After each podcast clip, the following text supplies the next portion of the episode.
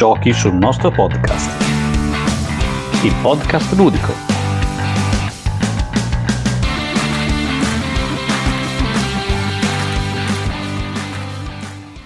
Benvenuti a una nuova puntata di Giochi sul nostro podcast. Al microfono Fapos e qui con me ancora una volta Simarillon Davide. Matte, parlo più con te che con me. Eh, Matte, vedi, ormai io ero abituato a parlare con Matte, invece adesso parlo con te e parlo più con te che con mia moglie, sappilo. Eh. Io non so se è una cosa buona oppure no, ma sappi che parlo più con te che con mia moglie. Tua, tua moglie è contenta di non averti tra i piedi comunque. ah, potrebbe essere, potrebbe essere. Allora. Facciamo entrambi smart working e ogni tanto io dico eh, quando siamo entrambi a casa, che non ho mai avuto un collega antipatico come lei. Bene, il futuro si prospetta emozionante.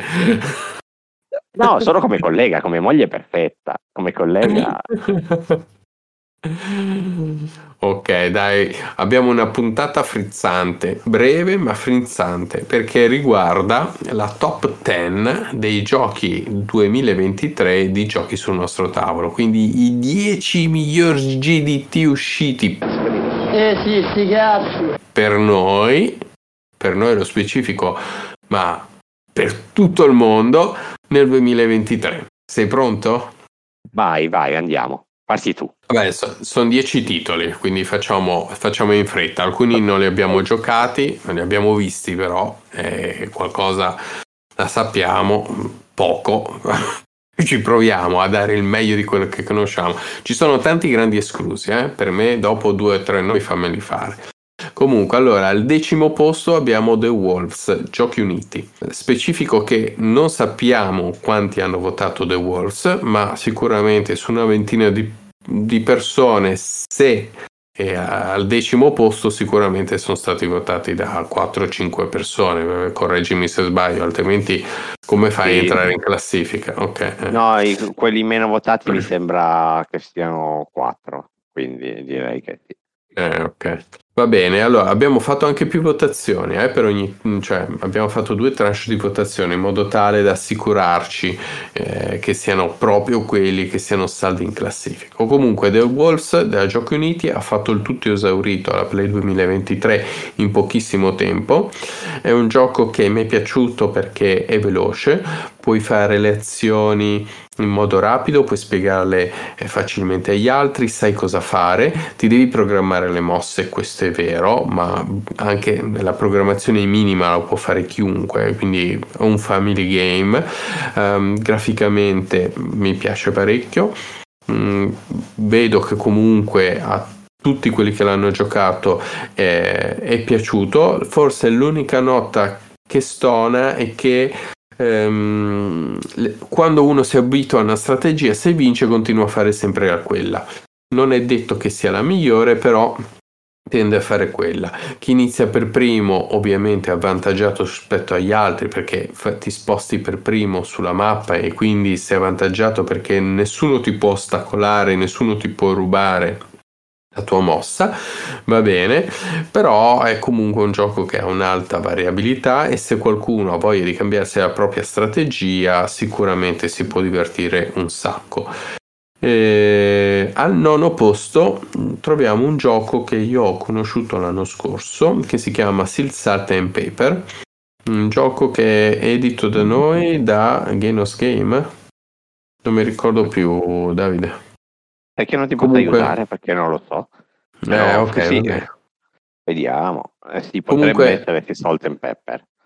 Mm, vabbè, eh, se magari me lo cerchi un attimino mentre io spiego due cose. Allora, ehm, avete un unico mazzo di carte di cranio. 64. Ah, cranio, ok. Um, un unico mazzo di carte di 64 carte, tutte numerate. Il gioco è di Bruno Català, che è un autore francese famoso, famosissimo e da 2 a 4 giocatori, uno contro l'altro. Gio- giocate bene sia in 2 che in 3 in 4, scala bene in qualsiasi player count, non avete problemi, non costa molto.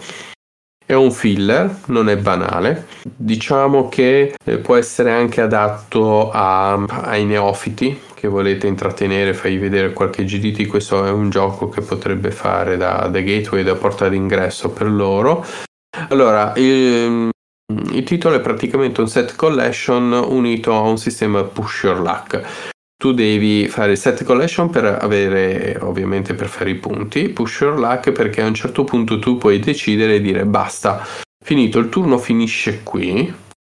Eh, si fermano tutti tu ti fermi e fai mm, i punti che hai in mano. E quelli sono tuoi e nessuno te li può rubare però cosa succede? Che gli altri volendo non possono proseguire e se proseguono e fanno più punti di te tu non prendi nessun punto e loro invece prendono un botto di punti e qui sei fregato. Ma se non ci riescono loro non prendono nulla e tu prendi i punti che hai fatto. Banalissimo, velocissimo, divertente, divertente. Io allora, non, non, non ci ho giocato ultimamente eh, ma quando ci ho giocato mi, mi... ci ho giocato, aspetta, eh, era Cannes. Ok, quindi febbraio, diversi mesi fa, e mi era piaciuto. Anche la grafica mi era piaciuta. Vai tu, vai Davide. Banalissimo, eh, banalissimo, velocissimo, divertente. Allora, quindi, eh, assolutamente br- brucia cervelli, tutt'altro che banale, lungo. È il prossimo titolo. Siamo ai poli opposti. Posizione 8. Posizione 8. Okay. Hegemony Lead Your Class to Victory, eh, un gioco che funziona benissimo eh, per, eh, in 4 perché riesce a reinterpretare le atmosfere dei coin mettendoci nei panni di working class, middle class, capitalismo e Stato. Tra le altre cose, se io sono un, uno dei fortunati possessori del Kickstarter che fece all'epoca, eh, perché questo gioco mi colpì molto. E è praticamente un libretto di 40 pagine scritto da diversi professori universitari o esperti eh, ed esperti che contestualizzano il gioco.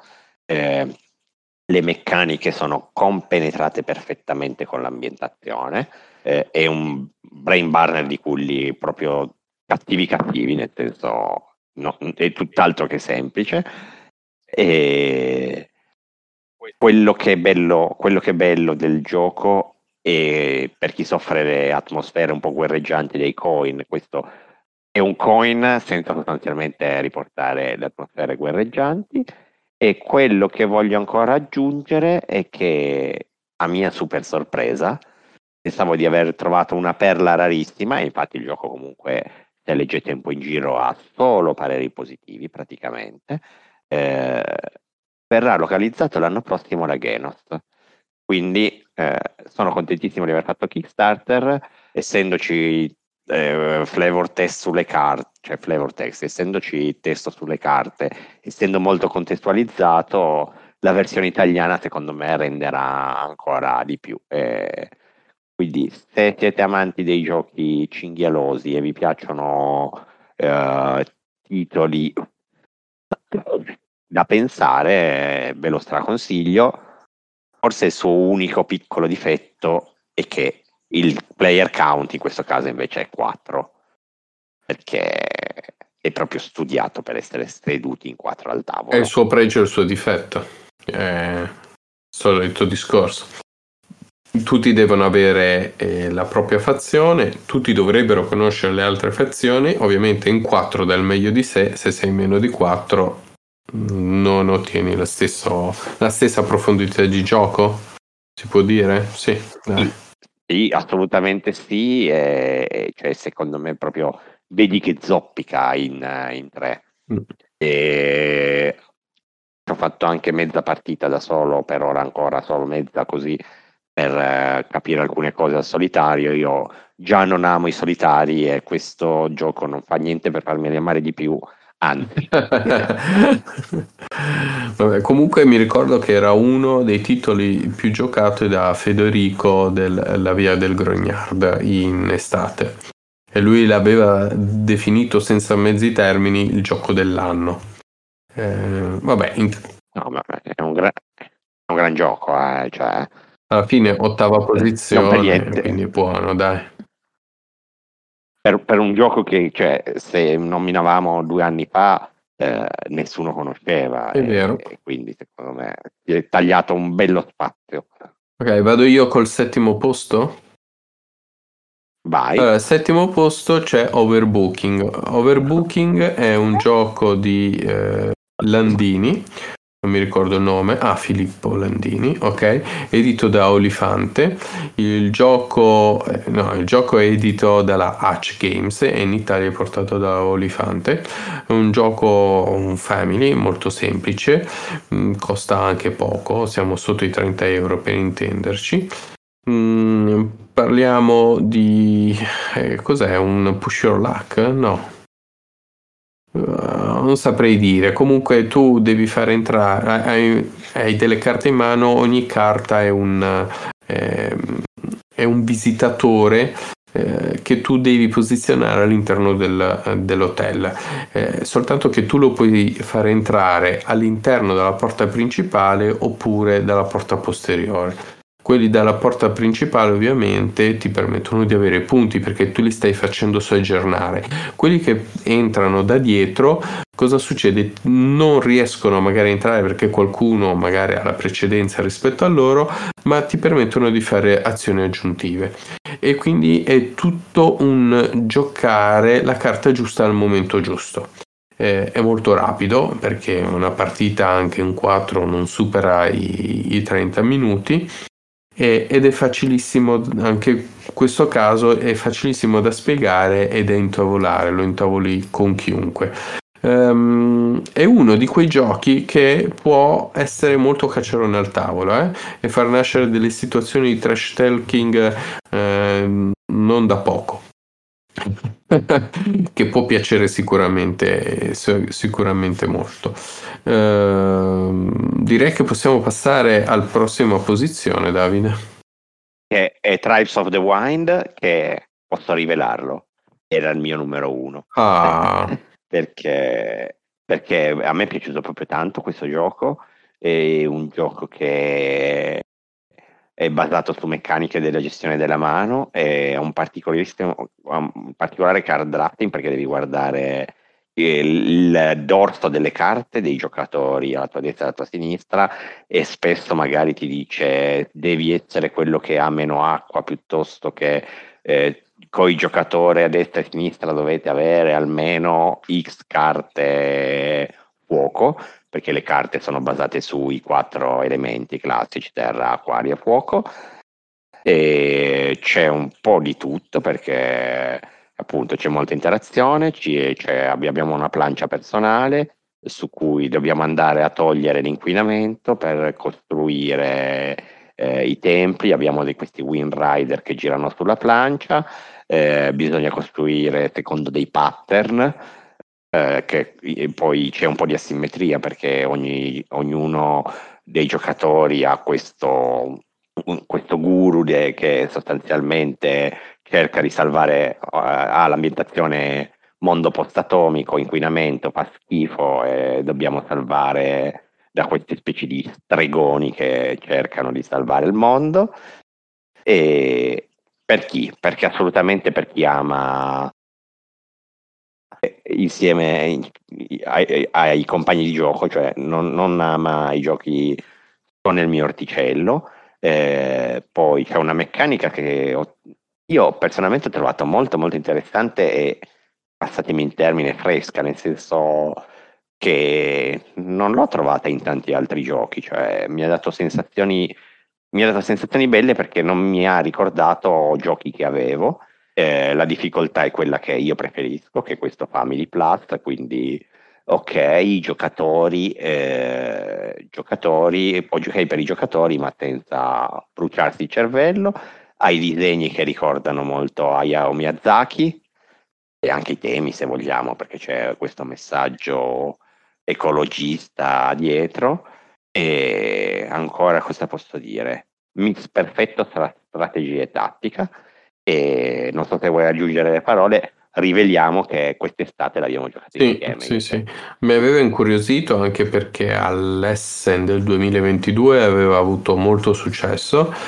eh, tutto appunto per un mix di, di meccaniche che vengono amalgamate abbastanza bene. Poi abbastanza eh, rapido, intuitivo come gioco, no? Cioè, capisci subito quello che devi fare, come lo devi fare. Mi è piaciuto che praticamente tra un turno e l'altro mh, non aspetti, sai già dove andare. L'interazione sia ai minimi termini, ma il mercatino delle carte a volte mi ha fatto, mi ha fatto innervosire. Eh, c'è questo mercatino unico, no? Dove ognuno ah. va a prendere le carte che vuole comprarsi. Mm, Certo. Aggiungo solo che regge 5 giocatori, che secondo me è un bel plus perché giochi Family Plus, Family Plus che reggono fino a 5 giocatori ce ne sono sempre di meno se non eh, tacconati o presi con delle espansioni. Sì. Quindi Sì, sì. Comunque questa, interazio- questa interazione data dal mercatino è bella perché eh, se sei uno che piace l'interazione minima va bene, ce l'hai soltanto lì. Eh, se sei uno che vuole l'interazione spinta proprio ai massimi livelli, quando il gioco aumenta di giocatori, ecco, potresti comunque trovare pani per i tuoi denti perché situazioni per farti arrabbiare o per mettere per fare lo sgambino al- allo sgambetto all'avversario la puoi trovare eh, se la vuoi. Mi è capitato di rubare le carte a, a Davide, quindi No, che rubavo le carte e poi me le mettevo davanti e non le potevo utilizzare subito perché non, non- non- non ci potevo fare nulla. E quindi dovevo programmarmi tipo 5 o 6 mosse una di fila all'altra prima di poter arrivare a usare a giocare quella carta. Quindi sì può convenire ma non sempre. Fatevi due calcoli. Comunque mi è piaciuto. Allora prossimo numero prossimo numero è il 5 Vado io, dai, faccio, faccio io vai. la doppietta. Turing Vai. Machine. Turing Machine che a me ha dato sensazioni co- contrastanti. Forse da informatico eh, lo, lo ami o lo odi, perché certe volte mi è sembrato di dover risolvere gli algoritmi e ne risolvo già troppi a casa. Comunque, che cosa succede in Turing Machine? Eh, I giocatori prendono, fanno una loro proposta tra numeri e colori, poi sovrappongono le tre schede, eh, le mettono dentro questo protocomputer che sarebbe la macchina di Turing che va a verificare con una sorta di intelligenza artificiale se la vostra proposta è corretta o esatta con delle X rosse o delle V verdi. Eh, quindi tu eh, diciamo che è un deduttivo, quindi dici che ne so, eh, la sequenza è 1, 2, 3, cioè nel senso la- eh, vado, è una sequenza in crescendo, piuttosto che c'è due volte lo stesso numero. Poi quando uno ha acquisito abbastanza informazioni, può provare a fornire la risposta corretta.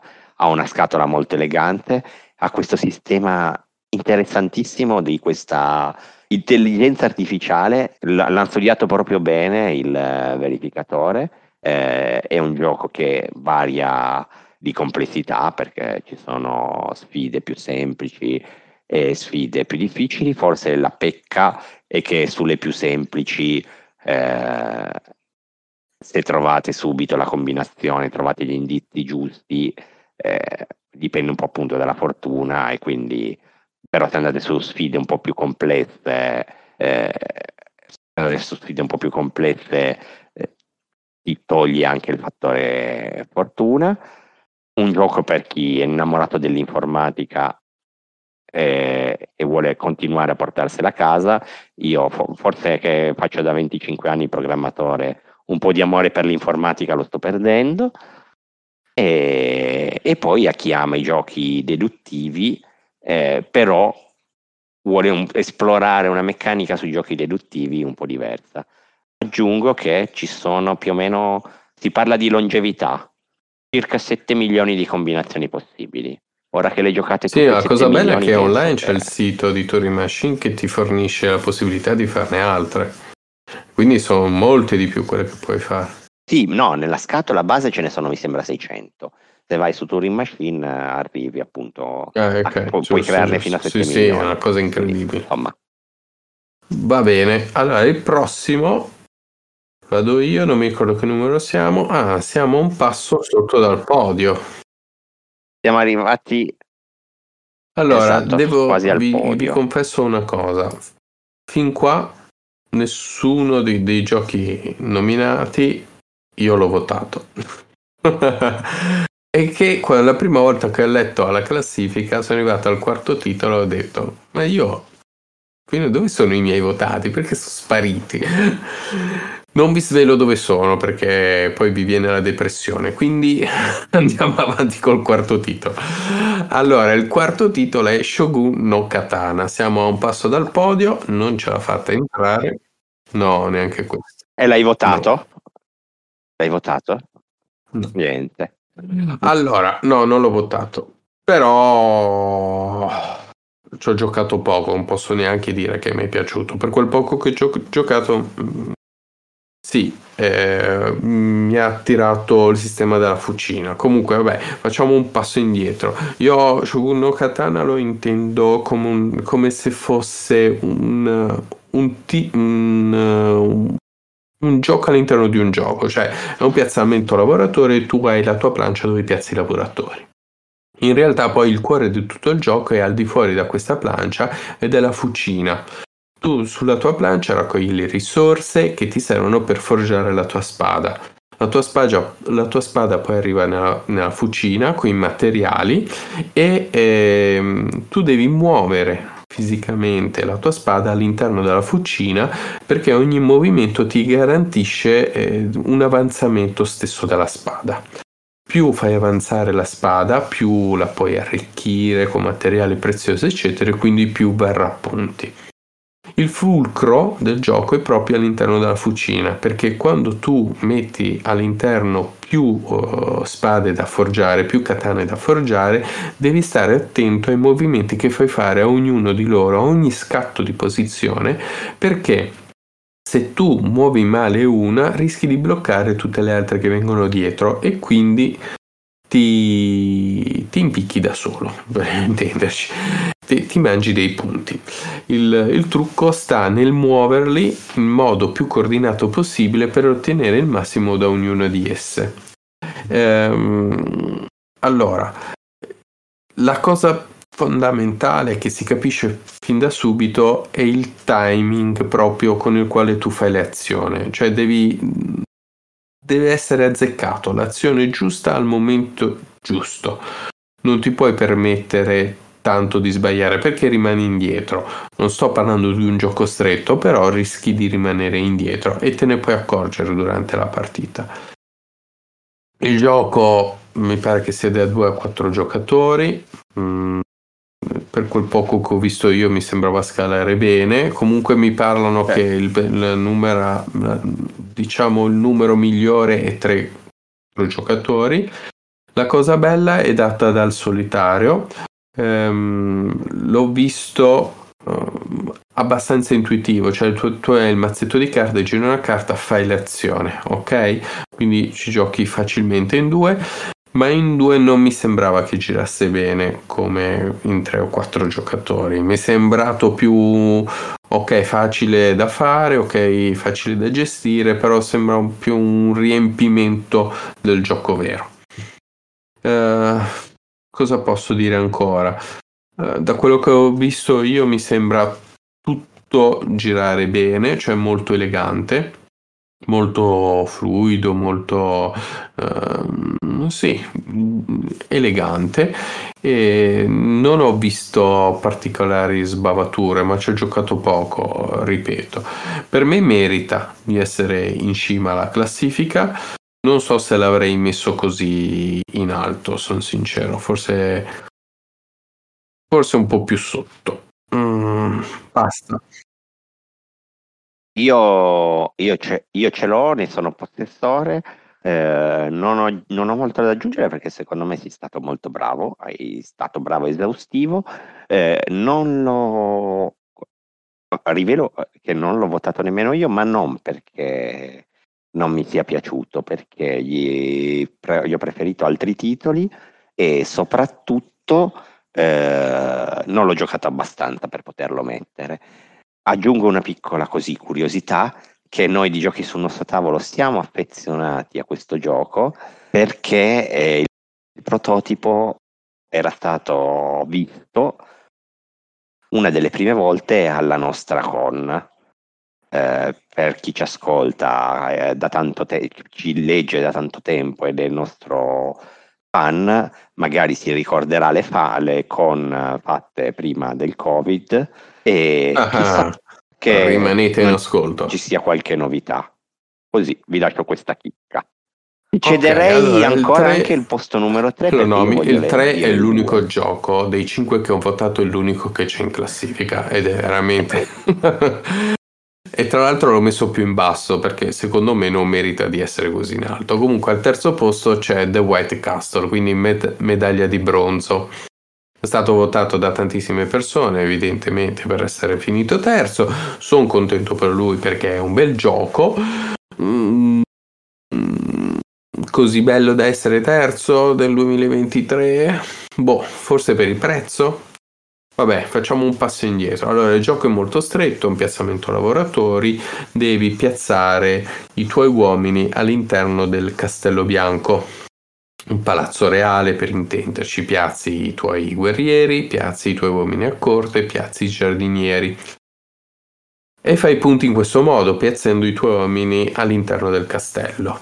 Eh, il trucco sta, visto che si hanno nove mosse a disposizione ed è molto stretto e se sbagli una mossa ce l'hai in quel posto, il trucco sta nel ottimizzare le mosse in modo tale da concatenare bonus su bonus e azione su azione per avere più risorse possibili per piazzare più uomini possibili alla fine dei nove, delle- dei novi, eh, dei nove turni si calcolano i punteggi che sono in base al numero e al posto dove sono stati piazzati gli uomini. Quindi da partita a partita già questo varierà moltissimo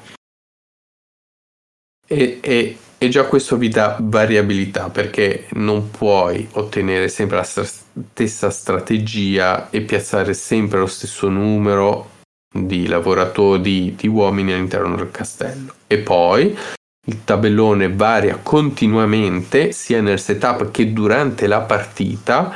È un gioco estremamente tattico e eh, è difficile eh, programmarsi a lungo le mosse eh, ed è difficile ottimizzarle. Quindi, essendo molto stretto, vi dico già che se siete dei amanti dei giochi stretti lo apprezzerete moltissimo, altrimenti faticherete un po' a digerirlo. Io ho faticato un po' a digerirlo, mi piace perché, come de- dicevo in un'altra puntata, dura poco, è intuitivo, si capisce bene cosa fare e lo, lo trovo piacevole anche ne- ne- nei materiali. Ehm, non così tanto però da metterlo al terzo posto, quindi non lo so, però mi fa piacere vederlo in classifica. Il, il- fattore dominante che l'ha fatto apprezzare così tanto, secondo me, è anche il suo prezzo ridotto. Comunque, è una mia opinione.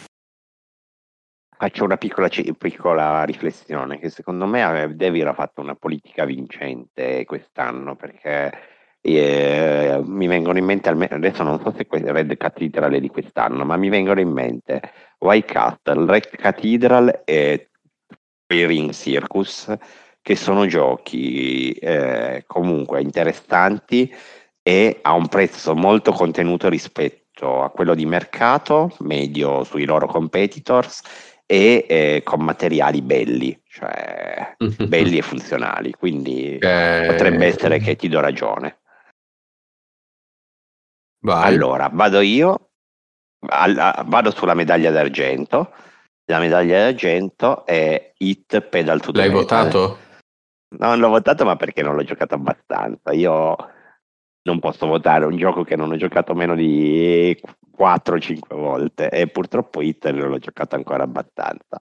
E Hit Pedal to the... diciamo che è bello, eh. cioè, sono contento che sia, secondo me è giusto che sia nel, almeno sul podio questo eh, Hit Pedal to the Metal è un gioco di corse e sapete che chi ci ascolta sempre eh, sa che la meccanica delle corse è una delle mie meccaniche preferite è ambientato nel mondo dell'automobilismo e quindi questo sicuramente è interessante. Poi ha queste auto affascinanti anni 60, eh, si può giocare fino a sei giocatori, eh, 8 con l'espansione e oltretutto se si è in pochi giocatori c'è un sistema di bot che funziona molto molto bene e quindi per non lasciare, perché poi i giochi di corse se lasci il tabellone vuoto non sono così interessanti, no? Quindi avendo i bot che si muovono bene è interessante. Ah, Eh, non c'entra molti nulla. dicono una versione 2.0 di Flamme Rouge. Eh, a me questa cosa, a- a que- eh, esatto, stavo per dire, a me questa cosa non piace, ma perché? Perché io invece ritengo una versione per giocatori di Flamme Rouge, perché eh, sono due giochi veramente diversi. Flamme Rouge è un entry level, qui sicuramente non è un entry level perché bisogna gestire bene il mazzo, eh, non bisogna prendersi troppe carte, quelle eh, che ingolfano il motore, de- adesso mi sfugge come hanno il nome in inglese, comunque quelle che di, di riscaldamento, no? E, e sicuramente è molto interessante come viene gestita la corsa, come, come viene gestita la gara, è sfidante, e tutto sommato per essere un gioco di corse anche ben ambientato, e comunque eh, adesso io non ho i numeri qua sotto di BGG, ma eh, non- no- eh, in comune con Flamme Rouge ha l'autore. Flamme Rouge è, è un gioco entry level ambientato nel mondo del ciclismo, eh, molto facile da giocare. eh, qui siamo proprio su- su- sul gradino sopra. Eh, che dire, aggiungo una cosa. Spiegatemi come Flamme Rouge aveva vinto il gioco dell'anno e una diversi altri premi e Hit sono riusciti a non dargli nemmeno un premio quest'anno. Finora non ha visto, finora non ha visto, non ha vinto proprio nulla, mi pare. Proprio. No, esatto, non ha vinto nulla. Eh, Ah no, ho detto una sembra- cavolata. mi Allora, in Olanda strano ha vinto il premio per il miglior gioco di livello avanzato, Best Advanced Game. Quindi non lo interpretano come gli olandesi, come un gioco Family, Family Plus. Ha vinto un Golden Geek come Best Thematic Board Game. Sì, però diciamo che ha vinto molto poco rispetto a- al- alla qualità del gioco. Sai, è, è un gioco che rientra tra i Family, Family Plus nella sua versione base ed è comunque a un prezzo che non si colloca all'interno di questa categoria. Per cui un sei borderline. Io però direi che è un po' più di family, eh, cioè per giocarlo. E diciamo che forse posso dire, forse il suo difetto è anche che per il tipo di gioco che è, avere solo due piste è un po' limitativo. Eh, poi l'anno prossimo sappiamo che uscirà l'espansione con altre due nuove piste, però cioè, tornare, ci sono molti giochi di corse che il- hanno le, le tessere modulabili per ricrearti i tuoi tracciati e così si creano circuiti reali piuttosto che eh, ne- ne po- Mi pare che siano quattro eh, le piste. Cioè tu dici due piste per tabellone. Sì, sì. Ma mi pare che siano due, tab- due tabelloni all'interno della scatola. Eh, sai che non mi ricordo. Beh. Sì, hai ragione. Ci vado a controllare, però io mi ricordo il circuito francese e il circuito dell'USA erano separati su due planche diverse. Poi, essendo che ogni plancia è, è fronte e retro, dall'altra parte c'erano altre due piste che per ora non mi ricordo. Fran- Sono in totale quattro. hai detto francese e USA, forse c'è quello nostro, Italia. Non mi ricordo neanche io, onestamente. Non me lo ricordo. Sì, sono Io quattro comunque. Sì, sono quattro. Sono ok. quattro, sì, sì, sono quattro. Comunque non sono tante, cioè per chi ama i giochi di corsa. No, no, no. E eh, quindi forse Allora, io, io non l'ho votato, non so tu perché non l'hai votato, io non l'ho votato perché nella sua versione base a me non mi ha detto molto.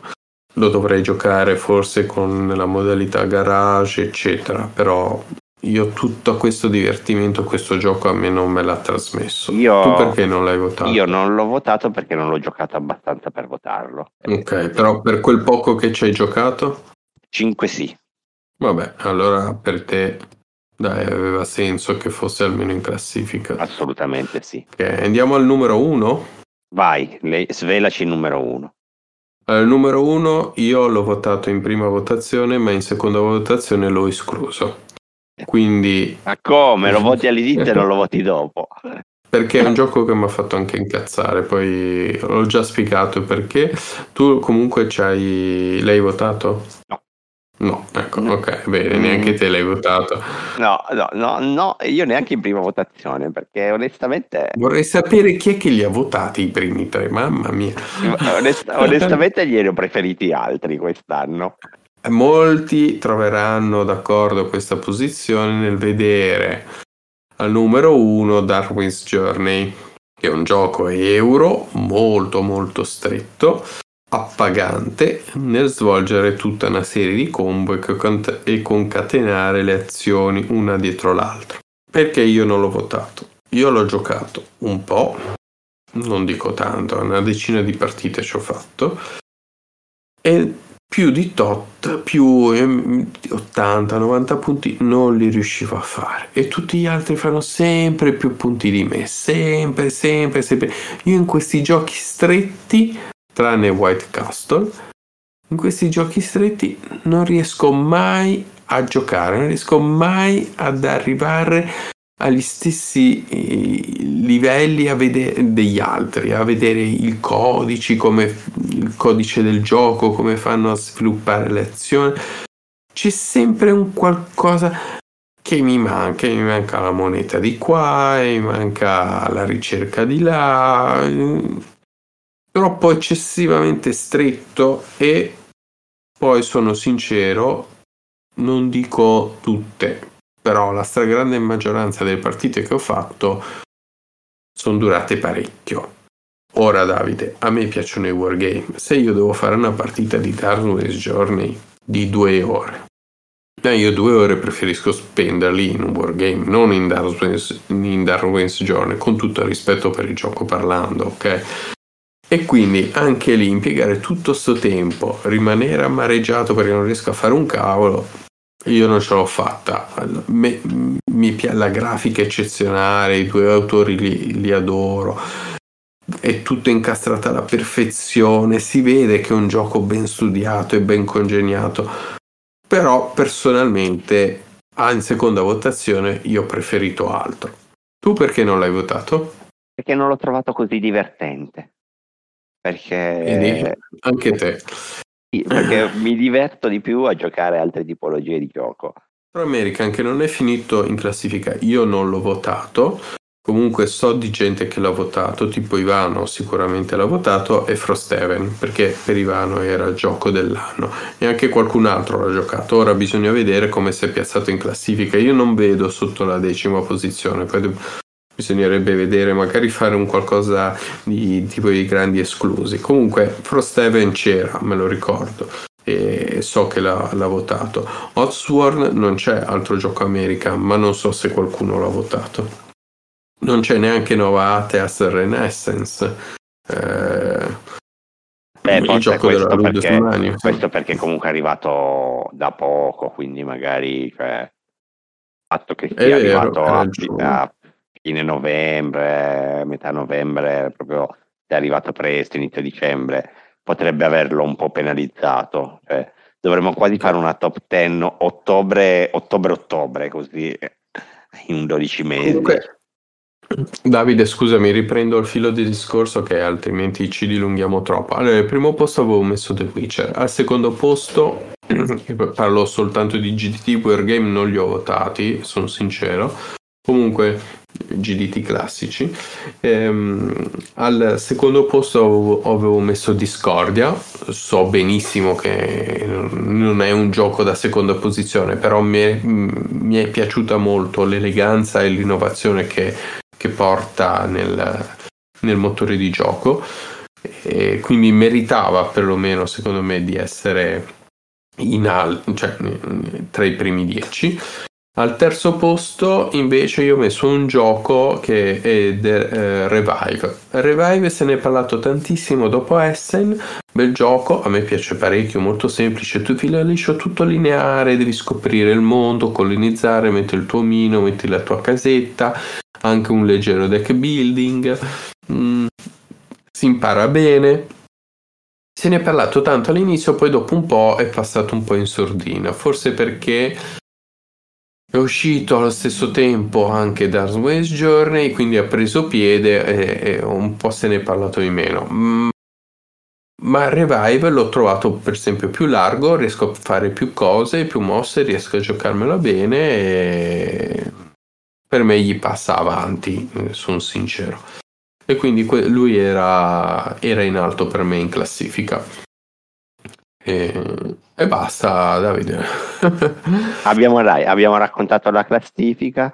Sicuramente ci sarà qualcuno che dice: No, ma come avete fatto a mettere eh, Hit al secondo posto? Doveva stare primo. Oppure no, come avete fatto a Hit a mettere al secondo posto? Doveva essere decimo. No, come avete fatto a mettere Hit uh, al secondo posto? Non doveva stare tra i primi dieci. Quindi lo sappiamo. Eh, ci terrei a dire che questa è la classifica della redazione di giochi sul nostro tavolo. Non ha nessuna pretesa di essere la verità o quant'altro. Eh, sono i giochi che, gio- che abbiamo giocato, abbiamo giocato e ci sono piaciuti di più. È vero, è vero. Va bene, dai, salutiamo tutti, io vi ringrazio e vi aspettiamo per la prossima puntata. Un saluto da Fapos. Ciao da Simarillon, ciao a tutti, ciao ciao. Giochi sul nostro podcast. Il podcast ludico.